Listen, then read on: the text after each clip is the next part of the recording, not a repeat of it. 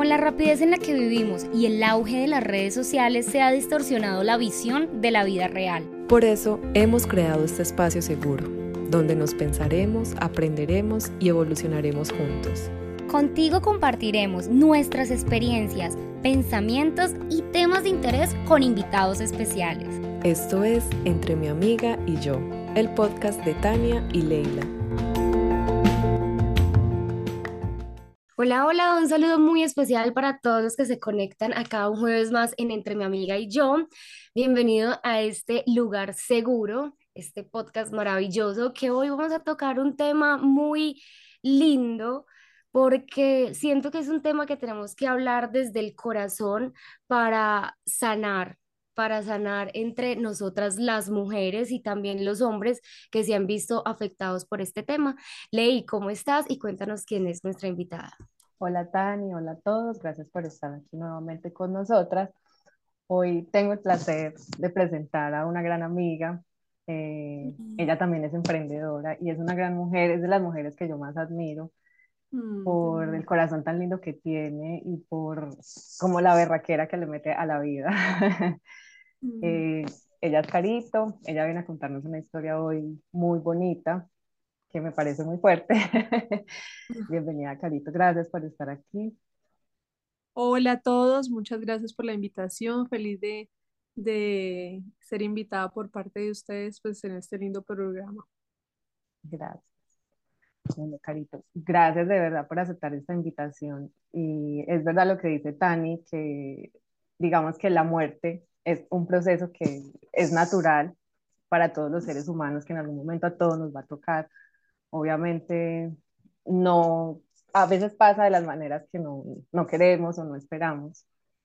y, y, más, digamos, en un caso de, de un hijo, que no soy mamá, pero no me alcanzo a imaginar ese dolor tan grande.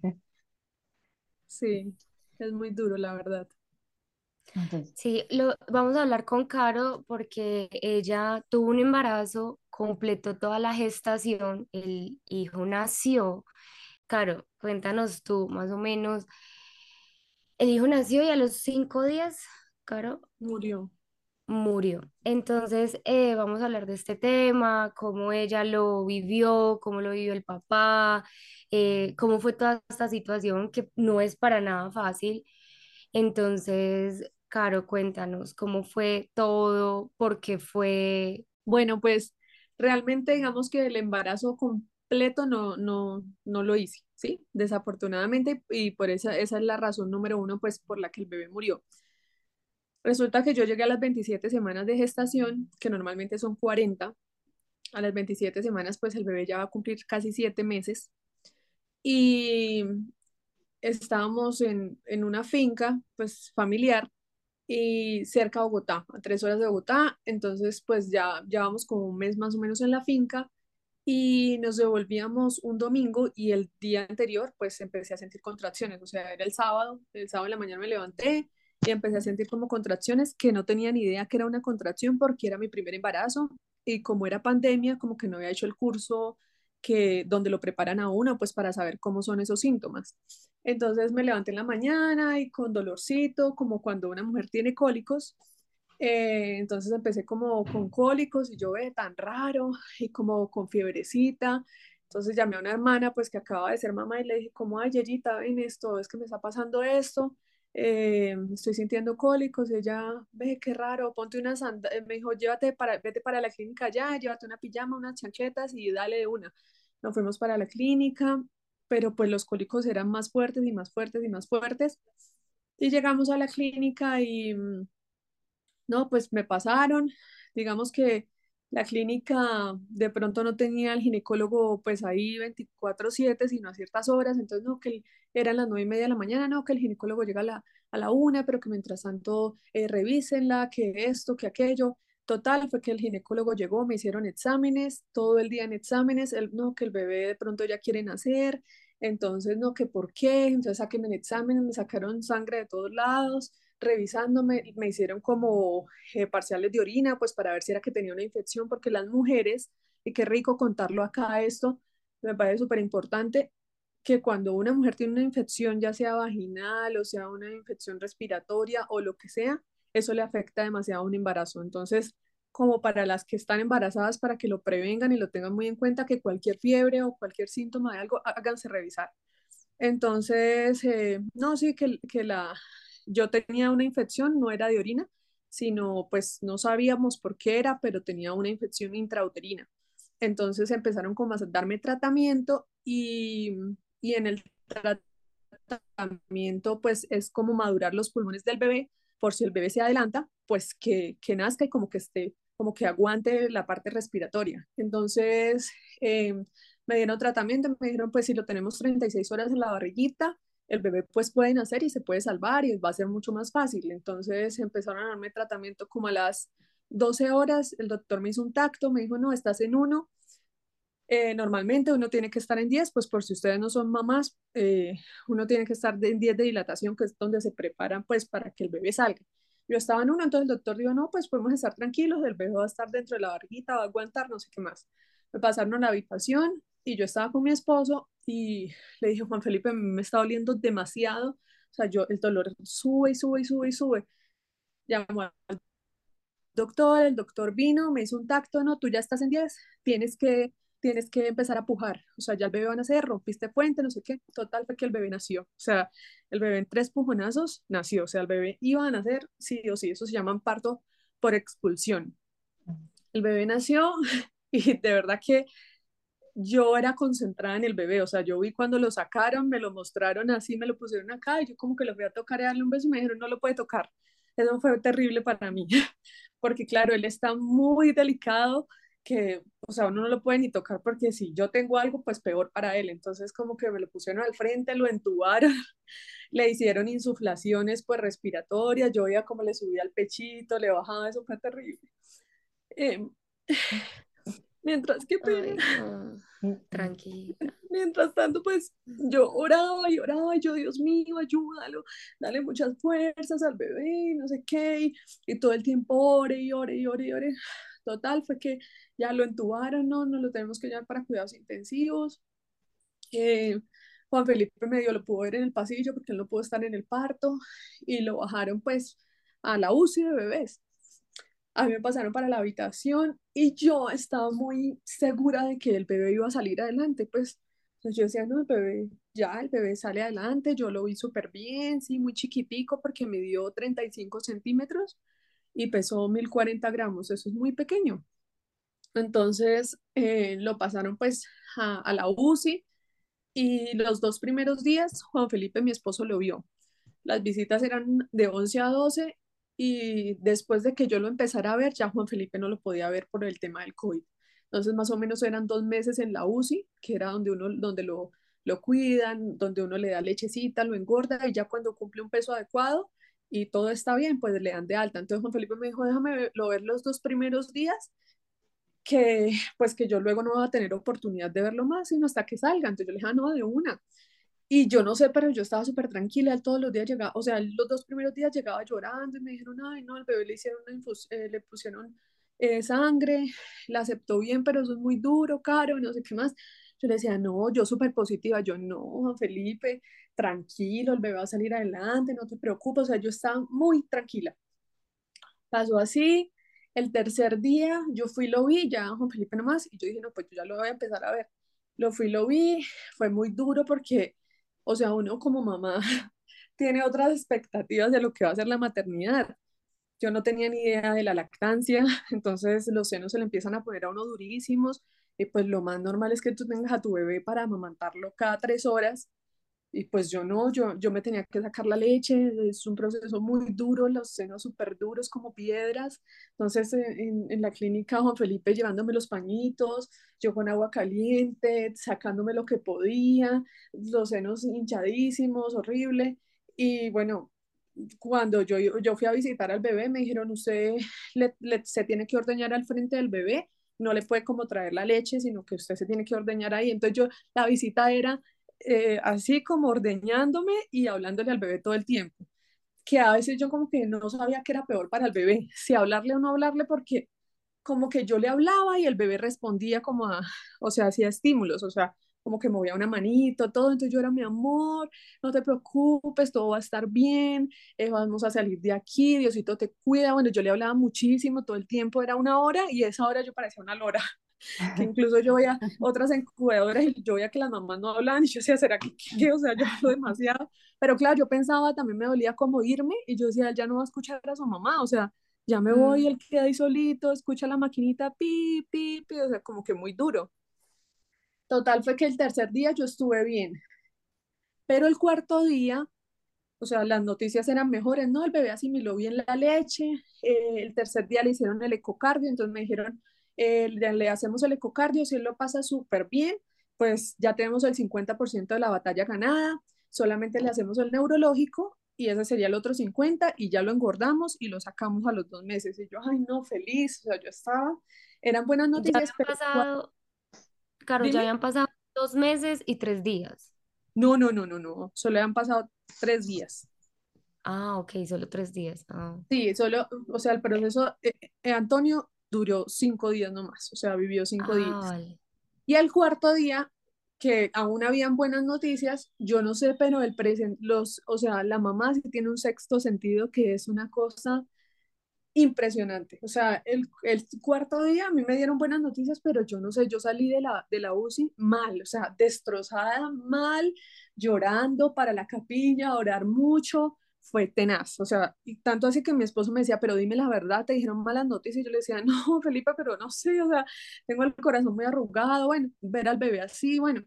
El quinto día, que te digo que el sexto sentido de la mamá es increíble, el sexto día me dijeron como, eh, Caro, como el bebé le salió bien el ecocardio, lo vamos a desentubar. Ya no va a ir con respiración mecánica, sino que le vamos a poner una cánula de oxígeno que le proporciona el 30% de oxígeno y el resto él empieza a trabajar sus pulmoncitos.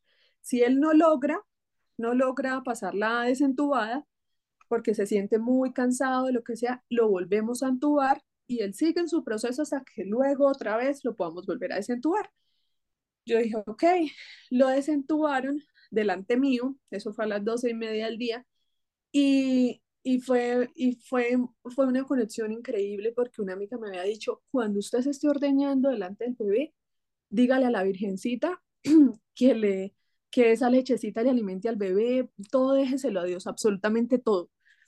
Pues mira que yo hice una oración con el bebé por ahí de 15 minutos, pero lo, yo creo que yo nunca me había concentrado tanto en mi vida a la hora de orar. O sea, yo sentí una conexión, yo le dije, Virgen, yo te lo entrego, o sea, que sea tu voluntad, cuídamelo, por favor. Bueno, entonces me dijeron, no, estas 12 horas del bebé son cruciales, tienes que estar muy con Dios, eh, porque si el bebé las pasa, ya el bebé queda desentubado y eso le va a ayudar muchísimo.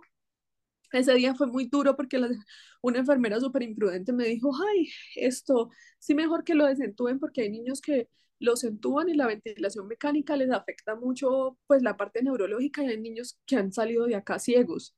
Y yo era como, Dios mío, o sea, yo mal, o sea, yo estaba mal porque yo dije, ¿cómo me va a decir eso si mi bebé pues estaba duro entubado tres días? Entonces fue muy duro.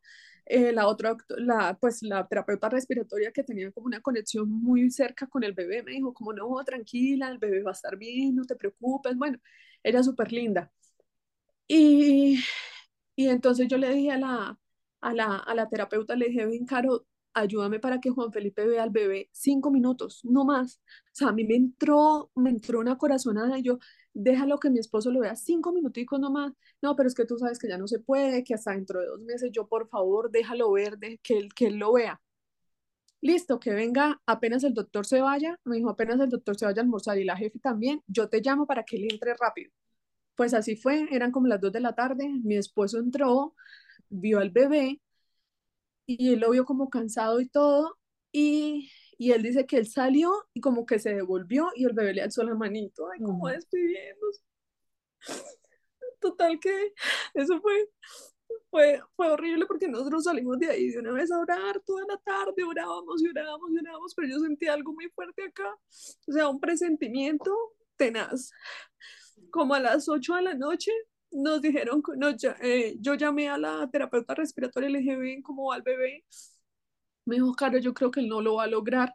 pero no te preocupas que lo entubamos y ya no, se, no te preocupes, o sea, como que no iba a lograr la desentubada, pero dijo, no te preocupes que lo entubamos. Nosotros hicimos un rosario a las once y media de la noche y a las doce nos entró un mensaje de una enfermera, vénganse para acá que el niño se puso mal. Salimos de la finca toda en la camioneta, fue Juan Felipe era como, no, no, no. Los papás no, no, no, pues nos los encontramos en el camino porque venían llegando de Bogotá como con regalos para el bebé y toda la cosa. Y llegamos a la clínica, no, eso fue lo peor de la vida porque llegamos y nos dijeron, no, el bebé, pues el pediatra nos dijo, el bebé tuvo un paro respiratorio a las ocho y media de la noche y lo reanimamos, lo entubamos y a las once y media tuvo un segundo paro. Entonces, pues, el doctor nos dijo, muchachos, la naturaleza es sabia, de pronto el bebé hizo daño neurológico durante ese paro cardíaco, pues el primero. Entonces, eh, por favor, eh, todo lo que les está pasando, pues es la voluntad de Dios y la cosa, pues, nos lo entregaron. Yo anhelaba pues los días, los cinco días que, que fui a la clínica, como que siempre le dije a la terapeuta, ven, déjame tocarlo. Decía, no, no, pero en estos días te, lo, dejo, te dejo tocar pues los piecitos o algo. Y ese día pues ya a esa hora no lo entregaron, el bebé todavía estaba súper calientico y le como que lo besamos. Fue muy duro. Pues como que yo de alguna manera como que sentía como mucha deuda de amor con el bebé. Sentíamos pues que nos faltaba darle todo, todo el amor que pues como que habíamos ansiado tanto. Ese día lo besamos por todas partes y a mí no se me borró una imagen de ver a Juan Felipe en el piso con el bebé, pues ya sin vida en el piso, ahí en medio de la UCI. Fue tenaz. Y ya, esa es la historia. Fue muy, muy, muy, muy, muy duro. Al otro día vinimos como a las, eso salimos de la clínica como a las 3 de la mañana. Los papás de Juan Felipe súper incondicionales ahí con nosotros y y lo primero que nos dijeron fue, muchachos, no, no, no, no le pregunten a Dios por qué, sino acepten todo porque, porque uno tiene que aceptar pues, los planes de Dios, pues porque ellos habían vivido una historia similar con una hermanita de Juan Felipe que también murió y nos dijo, no, no pregunten por qué, sino nada, es la voluntad de Dios y ya. Pero fue muy, muy, muy duro. Nosotros al otro día, en vez de venir por el bebé, salimos pues con las cenizas en la mano. Eso fue tenaz. Y ya, esa es, esa es la historia. Ay, Carito, gracias por compartir esa historia. Haremos una breve pausa para recordarte que compartiendo este episodio y dándonos tu opinión, nos ayudas a crecer y seguir brindándote contenido de valor. Gracias y sigue disfrutando de este maravilloso capítulo. ¿Y cómo fue el proceso después de, de todo esto?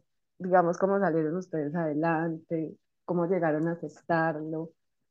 Bueno, pues la historia fue muy dura porque el proceso fue supremamente duro porque las mujeres tenemos las hormonas, cuando tenemos un bebé hay un desorden hormonal muy, muy, muy grande, ¿sí? Eh, personalmente a mí, de lo que pasó, hay un desorden hormonal muy fuerte entonces uno está demasiado, demasiado, demasiado, demasiado sensible y llegan muchas cosas pues a la cabeza, ¿no? Incluso hay mujeres que tienen un parto normal y el bebé está ahí con ellas y les pasan muchas cosas pues que, que uno no pudiese entender hasta que no le pasen. Entonces, casualmente, pues yo no sé si, si, si a uno, si esos son premoniciones o son casualidades o son miedos que se manifiestan en los sueños, pero yo justo ocho días antes de, que el bebé naciera, yo tuve una pesadilla muy fea y yo soñé que yo, soñé que yo estaba embarazada eh, y que iba caminando como por una calle muy bohemia de Bogotá, como tipo seis de la tarde, y que me había cansado mucho y que yo había dicho, ay, no, voy a sentarme como en este murito a descansar, y que había llegado como una criatura chiquitica a hacerse encima de la barriga y a sacarme el bebé. Entonces yo decía, no, no, no, no, no me lo saques, no. O sea, y yo me levanté y súper asustada. Yo llamé a mi mamá y le dije, ay, mami, yo tuve esta pesadilla tan fea, no sé qué más. Y me dijo, ay, Caro, yo también tuve otra pesadilla. Yo, ¿qué, ¿qué soñaste? Es que no, yo soñé que había un señor que coleccionaba cadáveres chiquiticos. Yo, ay, no, mami, ¿qué es eso tan horrible? Pues cuando pasó eso del bebé, lo, lo hicimos todo el tema de la cremación, nos entregaron las cenizas y todo, y fue pues muy duro. Yo empecé a meterme en la cabeza que ese sueño tenía algo que ver pues con la muerte del bebé. Y yo sentía un miedo horrible, o sea, yo sentía un miedo, o sea, yo nunca he sentido un miedo tan feo, tan feo, tan feo, pero yo sentía como un miedo como, o sea, físico, ya era algo físico que sentía como un dolor como desde la cola hasta por acá, hasta el cuello, como por la espalda, como, como unos corrientazos de miedo, o sea, una cosa horrible. Entonces yo oraba y pedía mucho, Dios mío, el bebé, ¿será que el bebé murió por esto? Porque la gente se muere naturalmente y puede pasar, o porque es que alguien me hizo algo. O sea, yo ya me estaba metiendo un cuento en la cabeza como si hubiese eh, una brujería o un brujo detrás de eso y yo empecé a, a, como con eso, o sea, alimentar eso y era un miedo muy grande, hasta que, y, y empecé a llorar mucho y, y durante días y nosotros no nos calmábamos, o sea, mis suegros eran como, ¿qué hacemos? O sea, gracias a Dios ellos estuvieron ahí porque ellos nosotros acabamos de llegar de Barranquilla, entonces nos dijeron como quédense este tiempo acá, no se preocupen, cuando se sientan preparados para irse otra vez, pues se van, pero por ahora quédense con nosotros, que es algo que yo agradezco y nos ayudó demasiado, pues porque, no sé, yo tenía un miedo espantoso, o sea, era una vaina feísima. Eh, hasta que mi suegra dijo, yo tengo que llamar a un padre, pues para que hable con ustedes porque, porque es que yo los veo mal. Entonces vino un padre, el padre Rafael, y vino y habló con nosotros y no, él nos dijo, nos explicó como la muerte de otra forma y nos dijeron, el bebé en ese momento está, nos prácticamente nos dijo como que es como cuando tú vas al banco y te toca hacer una fila larga, que sería el caso de nosotros porque nos toca vivir la vida, es un, un, la vida es como un aprendizaje por el que uno pasa, y al bebé le ahorraron la fila, le dijeron, pase por este ladito que usted no vino a sufrir a este mundo. Entonces, él está con Dios, él, él, a él lo está cuidando Dios, él está con Dios y, y él dice, yo anhelo ver, ojalá que me muera yo primero hacia el Padre, para ver cuando Dios los reciba a ustedes y les abra la puerta con el bebé en los brazos. Entonces, pues, como que verlo así fue muy lindo, él nos hizo una terapia así muy bella, o sea, fue demasiado, o sea, el padre fue clave yo hablé con psicólogos y todo, pero los psicólogos, o sea, no me daban como tanta paz que, que el padre. Y empezamos a ir a misa con Juan Felipe todos los días, todos los días íbamos a las seis y media de la tarde a misa, pues sagradito, súper juiciosos, y eso nos ayudó demasiado. Eso fue yo creo que lo que más nos ayudó. Uh -huh. Y bueno, resulta que yo, yo creo en los sueños, o sea, yo entonces yo, claro, como nos pegamos tanto a Dios y a la Biblia y todo, entonces empezamos a hablar con Juan Felipe de la religión, como pues cuando uno se sienta a hablar de, de religión o de política, que, ah, que esto, que no, que esto es así, que... Entonces yo le decía a Juan Felipe, Juan Felipe me decía que las personas mueren y que ellos están esperando la segunda venida de Jesús, que pues que la gente muere y se queda dormida literalmente, que es como estar durmiendo, y que hasta que venga, venga Jesús por segunda vez, que lo va despertando a uno. Yo le decía a Juan Felipe, pero ¿por qué Antonio tiene que estar durmiendo si él es un bebé? O sea, ¿él, él, ¿qué pecado va a tener? Yo le decía, él debe estar en otro lado, en un paraíso. Y él me decía, pues ahí sí, yo no sé, lo hablamos con él y una amiga. Y yo como con esa pregunta, ¿dónde está Antonio? O sea, yo como que era lo que más quería yo saber, pues porque yo tenía esos sueños y tenía como miedo que estuviera en un lado feo. Entonces yo le decía, ay Dios mío, ¿dónde está? Hasta que leí, un día tuve un sueño que yo creo que si el padre me había ayudado, el sueño fue lo más contundente de este mundo. Yo soñé que estaba de paseo y que ya teníamos que hacer check-in en el hotel y que estaba como tomando fotos con la cámara y dije, ay, bueno, me queda una horita, voy a darme otra vueltica y que en una, o sea, en el hotel había un pozo de los deseos, como esos pozos de las películas que hay flores alrededor y todo. Y yo dije, ay, pero yo, ¿por qué no había visto este pozo? ¡Qué bello! Que no sé qué. Yo dije, no, este pozo es espectacular. Yo, porque no le había tomado fotos? Yo empezaba con el lente de la cámara, cómo acercar, y había un bebé de blanco, como estaba Antonio cuando lo, lo entregamos, de blanco en todo el orillo del pozo. Y yo decía, ay, no, es Antonio. Yo decía, no puede ser, pero yo me había quedado estática. O sea, como a 30 metros yo me había quedado ahí. Yo nunca me acerqué yo lo miraba y lo miraba súper sorprendida y el bebé ahí acostadito pues de blanco alrededor del pozo. Y yo, Dios mío, y yo como, como sorprendida, como anonadada, como, pero feliz, o sea, yo estaba muy tranquila. Y que había venido un pajarito que estaba por ahí volando alrededor y que lo, se había hecho debajo del bebé y que el bebé se había elevado así por una luz. Mira, yo me levanté ese día, yo creo que yo fui la mujer más feliz del mundo, me levanté a las 3 de la mañana y yo, Juan Felipe, soñé con el bebé y él una vez, que soñaste? Yo quiero soñar con el bebé y yo, no, soñé esto. Entonces me dijo, ay, no, que mira, desde ahí yo me quedé, o sea, es como si Dios me hubiese dicho, el bebé está acá en un lugar muy lindo y está muy tranquilo. O sea, yo creo que Dios me respondió de esa manera, o sea, yo lo veo así y creo que fue lo que más me ayudó te dio mucha tranquilidad el sueño, te, te ayudan, como te dio la respuesta de dónde estaba. Sí, fue increíble, fue demasiado lindo.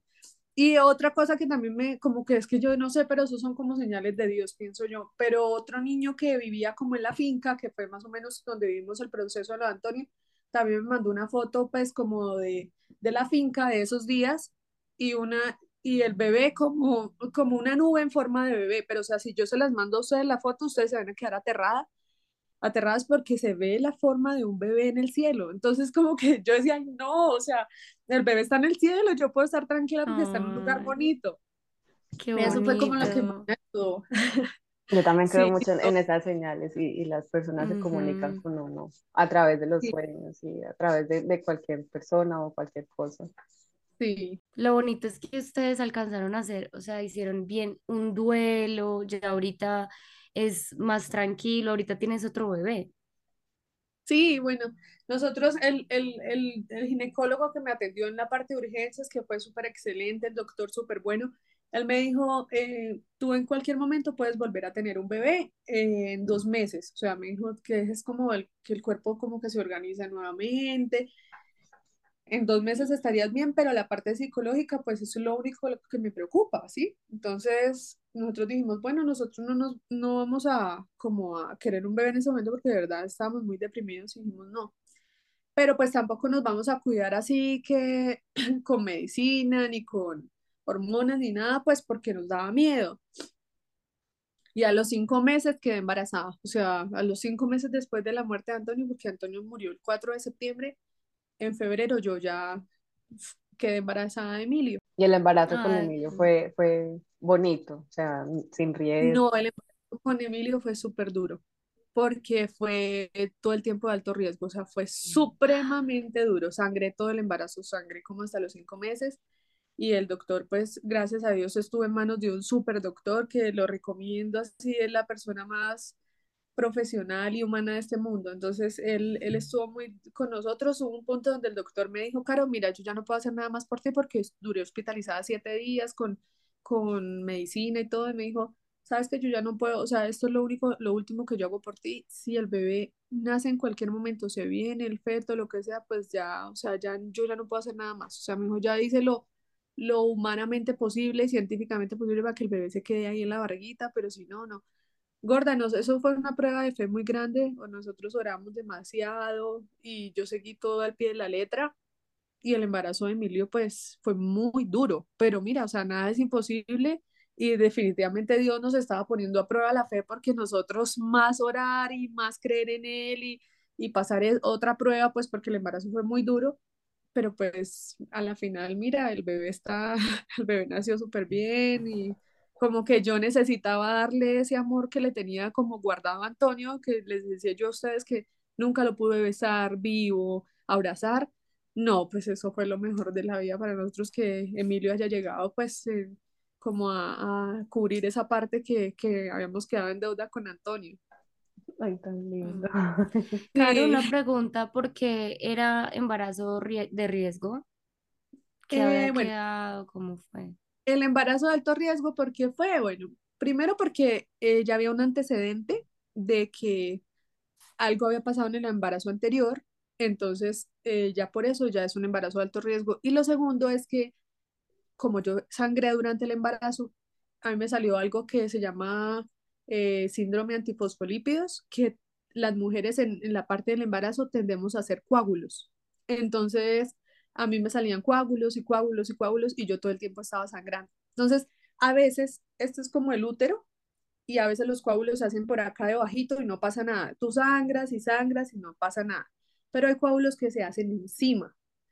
Cuando se hacen encima, pues a veces pesan más que el bebé y cuando se quieren salir, se lo llevan. Entonces, por eso es un embarazo de alto riesgo. Entonces, el doctor por eso me decía como que ya esto ya es lo que mejor puedo hacer por ti, pero fueron meses en cama donde solamente podía ir al baño y podía salir, pararme a almorzar, de resto nada, o sea, todo el día en la cama. ¿Y cómo y Emilio nació en nueve meses. ¿Cómo? Primero Tani. Ah, Emilio nació a los nueve meses. Emilio nació a las 38 semanas, o sea, dos semanitas antes, porque no, también era lo otro, que el bebé como después de cierta semana no ganaba mucho peso, entonces el doctor determinó que lo iba a sacar antes porque prefieren que el bebé salga antes y que la mamá lo amamante y si no está ganando peso dentro de la barriguita, pues que gane peso afuera, pues con la leche. Entonces, eh, él pesó 2.600 gramos, entonces ya dijo, no, ya saquémoslo. Un bebé antes de los 2.500 no, no es bueno sacarlo. Y pues Emilio cumplió 2.600, pesó y de una vez ya cesárea. De hecho, la cesárea, eso fue otro trauma. El, doctor me dijo como, eh, bueno, vamos a hablar del parto, si tú quieres un parto natural o si quieres una cesárea, pero pues él me dijo, yo te recomendaría una cesárea. Me dijo, pues porque yo había quedado traumatizada con las contracciones de Antonio, o sea, como fue tan terrible, ese es el dolor más grande del mundo. O sea, yo no me imaginaba que eso fuera tan duro, pero para mí fue traumático. Entonces yo quedé como muy asustada y lo otro es que él me dijo, pues no es que tu bebé valga más que el del vecino, pero no nos podemos arriesgar a que algo pase. Entonces ya, tu bebé pasó por, o sea, tú ya pasaste con un bebé por algo muy duro, no nos vamos a arriesgar a que el bebé se pasó de tiempo, a que se quedó enredado en el cordón, a que tocó sacarlo con pinza y le afectó la cabeza. Entonces me dijo, nada, vamos a, a, a hacer un parto a la fija, entonces de una cesárea y por eso programamos la cesárea y todo súper bien. Juan Felipe pudo estar en la cesárea, él fue el primero que lo cogió, eso fue divino. Ay, bueno, lo que no pudieron tener antes, tan lindo. Sí, Dios sabe en qué momento nos da las cosas, por algo nosotros aprendimos muchas cosas y, y, y bueno, pues todo en su momento. ¿Y Juan Felipe cómo llevó ese embarazo de Emilio después de lo que pasó antes? Con muchos miedos, o sea, eso fue muy duro. Yo creo que yo aprendí a entenderlo de Antonio mucho más rápido que Juan Felipe. Creo que Juan Felipe para el proceso para él fue mucho más duro. Entonces, em, eh, el embarazo fue muy duro para él, estuvo lleno de miedos, o sea, Juan Felipe es un hombre muy especial y durante el embarazo de Antonio, él estuvo muy pendiente de mí desde el principio, fuimos como los más felices del mundo, pues porque nosotros como que no teníamos planeado tener hijos, nosotros llegamos como de vacaciones en febrero del 2020 y dijimos, como que empezó pandemia y dijimos, ay, el mundo está tan patas arriba que mejor no tengamos hijos, quedémonos sin hijos, dijimos así. Y a los 15 días, tú embarazada, o sea, la prueba positiva. Y nosotros, ay, Dios mío. O sea, entonces no es lo que queramos, también entendemos que no es lo que queramos, sino que es lo que Dios quiera para nosotros. y, y, en, y, Juan Felipe empezó súper feliz, o sea, incluso cuando llegamos al médico nos dijeron, está, está embarazada, nosotros nos reíamos como de los nervios, o sea, era okay, ¿cómo así que estamos embarazadas? Pero Juan Felipe fue muy especial y él me ponía Mozart en la barriga, me hacía mis batidos verdes, eh, le hablaba al bebé todo el tiempo, Juan Felipe es súper meloso, pues, súper amoroso, entonces él era encima mío, feliz, que el bebé, o sea, muy, muy mm. bonito. Y con, lo, con Emilio, pues fue muy duro porque, pues porque todo el tiempo era, yo la primera vez me levanté a las 3 de la mañana a hacer chichi y pum, sangré. Pues fue el primer miedo horrible, así como que, ay Dios mío, ¿cómo así? Y llorábamos mucho. Cuando estuve hospitalizada los siete días fue durísimo. Él, cuando el doctor Quijano me dijo, no, muchachos, en cualquier momento el bebé se viene, yo ya no puedo hacer nada más por usted. Ay, gorda, eso fue terrible. Nosotros llorábamos, nosotros, Dios mío, ¿por qué? Ayúdanos, eso fue tenaz, pero ah. de mucha incertidumbre pero, pero pues ok, o sea, todo salió bien finalmente. Y, y al principio fuimos como muy meticulosos también con el bebé, éramos como muy cuidadosos ya. Claro, no, qué susto. sí, sí, fue duro, pero muy, pero muy bonito. Y qué bonito que, que ambos pudieran compartir ese, como esos momentos, o sea, que tuvieron el apoyo mutuo. Sí, y además que algo que, que resalto mucho es que pues definitivamente hay pruebas por las que pasan las parejas que a veces mm. no todas las pasan, ¿sí? No todas las parejas están dispuestas a vivir batallas como tan duras. Y, y pienso que Juan Felipe y yo de alguna manera tenemos una conexión muy especial porque en cualquier momento cuando pasó lo de Antonio, yo hubiese podido decir, no, o sea, aquí las cosas no van bien, esto es una señal, yo me voy, chao, sabes que muchas gracias por todo, muy linda la relación, pero pasa en muchas parejas, pero nosotros como que vimos, no, o sea, estamos los dos y esto nos une más y, y sí, así fue, nos unió más y como que nos ayudó a entender más cosas y a que esta como relación se volviera más, más especial y más íntima. Más fuerte, sí. Y que ustedes tienen una relación muy bonita. Pues yo que he tenido la oportunidad de compartir con los dos pocas ocasiones, se siente esa energía bonita entre los dos. O sea, es de las parejas que uno que da gusto estar con esas parejas, que no se siente tensión ni nada, es muy bonito. Gracias, bonito, tan bella. Muy bonito porque esas, esos momentos tan difíciles sí ponen a prueba las parejas y, y hay parejas que de verdad se meten tanto en el dolor y no se apoyan en el otro o, o hay personas que que no están acostumbradas a decir lo que sienten, lo que, por lo que están pasando, que se encierran tanto en ellos mismos que la relación se acaba. Más que todo por ese, por ese ensimismamiento y, y ahí se acaba todo. Porque ya no tocan a la pareja, ya no hablan con la pareja, se culpan el uno al otro o ellos mismos se culpan y se culpan y se culpan y eso empieza a dañar las relaciones y qué bonito que ustedes hicieron lo contrario de apoyarse el uno al otro, saber que era un dolor que estaban pasando juntos, los dos se metieron mucho en, en la religión, hacer eso un apoyo para pasar este dolor tan grande, porque es que no me imagino el dolor que un padre y una madre pueden sentir al ver un bebecito tan chiquito en sus brazos, o sea, debe ser, no me lo puedo ni imaginar, no me lo puedo imaginar. Es, terrible, Caro, te mando un abrazo grande a ti y a tu esposo, que de verdad son unos valientes, que eso no, de verdad no se lo deseo a, a nadie, que sí, debe ser una situación muy, muy, muy difícil. Y gracias por compartir esa historia tan linda. ¿Quisieras decirle algo a, las mamás o a los papás que nos están oyendo ahora? Eh, bueno, pues sí, sí quisiera decirles que, que no solo nos pasa a una sola persona, porque cuando a uno le pasan como sucesos tan fuertes, uno siempre está como, pucha, ¿por qué me pasó a mí? Cuando tú empiezas a contar la historia, te das cuenta que le ha pasado a mucha gente, o sea, incluso alrededor tuyo. Ese caso en especial que me, que me pasó a mí, le ha pasado a muchas mujeres. Yo en el embarazo de Emilio me di cuenta porque como iba tanto a la clínica y era de alto riesgo, me encontraba mamás en, en la sala y pues uno se ponía, ay, ¿cuánto tienes? Y, y el embarazo, ¿cuántos hijos tienes? El número uno, el número dos. Y ahí se empieza a dar cuenta que no, que ella también le pasó, que el bebé también se le murió, que hubo un problema en el parto, que... Entonces yo decía, ay, Dios mío, bueno, entonces no solo a mí, ¿sí? Pues entonces no es a veces que, que uno lo tome como que solo a mí, ¿por qué me pasó esto?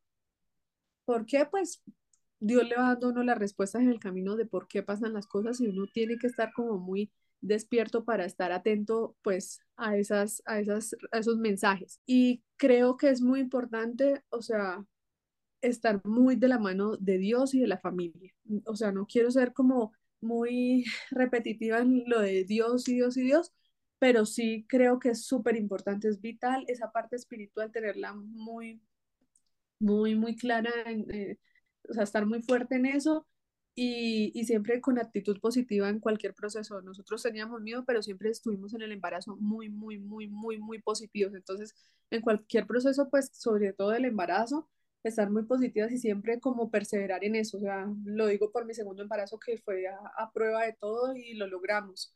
Entonces, y nada, cuando, cuando algo les pase, cuando algo tan fuerte les pase, nunca se pregunten por qué, sino para qué. O sea, ¿para qué Dios permitió que esto pasara? Pues para que yo aprendiera a algo que nunca, pues de pronto en mi vida, yo jamás me imaginé pasar por algo así tan duro, pero definitivamente aprendí a ser más humilde, aprendí a ser más compasiva por los otros, aprendí a mirar a las mujeres embarazadas de otra manera, porque antes de pronto uno, pues en su, en su manera de vivir, pues como que no se percibe esas cosas, pero ahora entendí que, que son personas especiales y que hay que estar pendientes de ellas porque hay miles de hormonas, porque hay una vida que está creciendo pues en esa persona, entonces eso, eh, aprendí muchas cosas y nada, que, que tenga mucha fe de las cosas cuando uno quiere algo, pues, eh, y cuando Dios lo quiere, pues es por algo, o sea, definitivamente es para uno. Ay, tan linda, Carito, muchísimas gracias, en serio, por ser tan Qué palabras No, bonitas. Gracias por la invitación y, y de verdad que qué bonito desahogarse así, qué bonito que otras personas sepan pues que hay nuestra historia, que es una Ujú, historia triste y a la vez es bonita y a la vez como que Dios nos dio una recompensa, entonces qué bonito que la gente se dé cuenta que pues que pasan cosas y que no todo es color Mm, de rosa, pero pues a ujú, la final hace, hace parte de la historia, hace parte de la vida, ¿sí? El dolor es algo que, que con lo que tenemos que vivir a diario. sí, La vida, de eso se trata no la vida. solos, ay, sí, Ay, sí, Sí. Muchas Muchas gracias, Bueno, no, gracias a ustedes por la invitación. un abracito, chao. Un abrazo. Esperamos que hayas disfrutado de este episodio y recuerda seguirnos en nuestras redes sociales como arroba entre mi amiga y yo. donde podrás encontrar más información acerca de nosotras, nuestros episodios, invitados y compartir tu opinión.